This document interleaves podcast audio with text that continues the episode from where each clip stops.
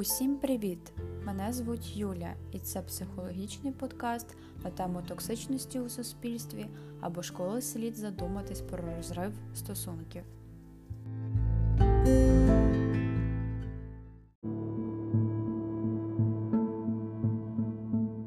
У сучасній лексиці великого значення набуло слово токсік токсичний. Оксфордський університет у 2018 році оголосив цей прикметник словом року, проте він не втрачає своєї актуальності по сьогодні. Так що ж таке токсичність? Токсичність метафора душевного отруєння. Є люди, які отруюють оточуючим життя. Відповідно, токсичні відносини це ті, які гублять людей та руйнують їх ментальне здоров'я. Простіше кажучи, це нездорові відносини. Токсичні люди заповнюють наш життєвий простір часом несвідомо і впливають на наше самопочуття, самооцінку та його темп. Серед таких людей може бути не лише наш партнер, але за тими ж ознаками дисфункціональні стосунки бувають і в сім'ях, дитячо-батьківських взаєминах. Такі відносини не живлять, вони не є ресурсними, не наповнені теплом, прийняттям і любов'ю, проте вони є співзалежними, завдяки чому стосунки і зберігаються. Адже у будь-яких стосунках, як здорових, так і хворобливих, є моменти радості і горя. Саме тому люди нічого не змінюють при нездорових стосунках. Сподіваюся, що все повернеться на свої місця.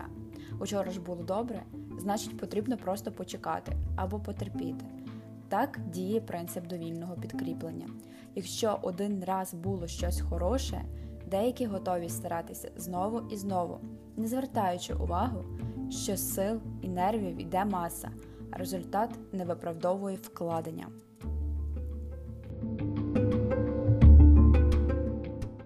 За даними соціального опитування, з'ясувалося, що кожен з нас в тій чи іншій мірі токсичний. Більшість респондентів люблять говорити про себе, драматизують, хочуть мати владу над іншими та відчувають занепокоєння, відносяться з повагою, проте критикують інших. Зате вони звинувачують лише себе у власних бідах та живуть теперішнім, співпереживають та вибачаються, що не може не тішити.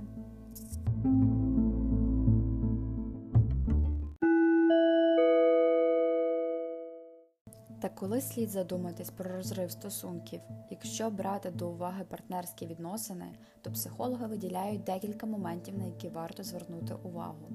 Партнер-споживач, ви вкладаєтеся в стосунки, відкриті до діалогу і робите все, щоб пропрацювати конфлікти. Партнер сприймає усі ваші спроби як норму і не робить нічого, що пішло би на користь пари. Вас він сприймає як даність. Важливо розмежовувати.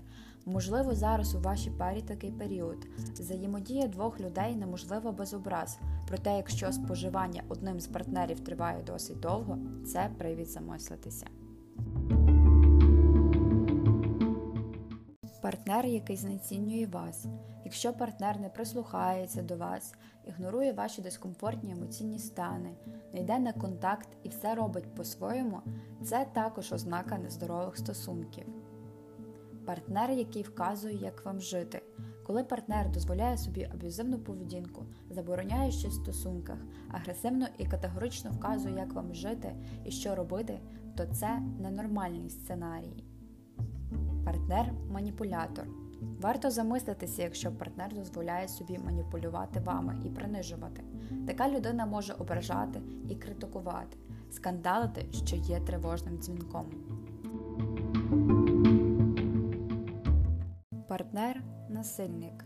До цього йшлося про емоційне насилля, зараз про фізичне. Якщо партнер систематично піднімає на вас руку, це знак, що пора йти. Такий сюжет, що повторюється, недопустимий. Але якщо в одиничному випадку партнер вийшов з себе і дозволив собі більше, це не завжди означає, що людина неадекватна, можливі важкі і кризові моменти. Змінитися можуть будь-які відносини, у тому випадку, якщо обидві людини в парі зацікавлені у формуванні близькості і любові, їх стосунки можна врятувати. Вони можуть звернутися в сімейну терапію, або кожен з них може піти до психолога.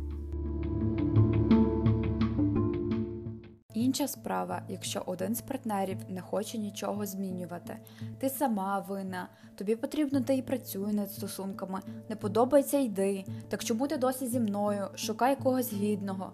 При таких висловлюваннях відносини буде дійсно складно врятувати.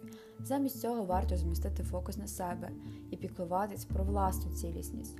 Проте буває і так, що в парі страждають обидві людини. Навіть якщо ваш партнер нічого не хоче змінювати, рятувати, і це може бути не кінець.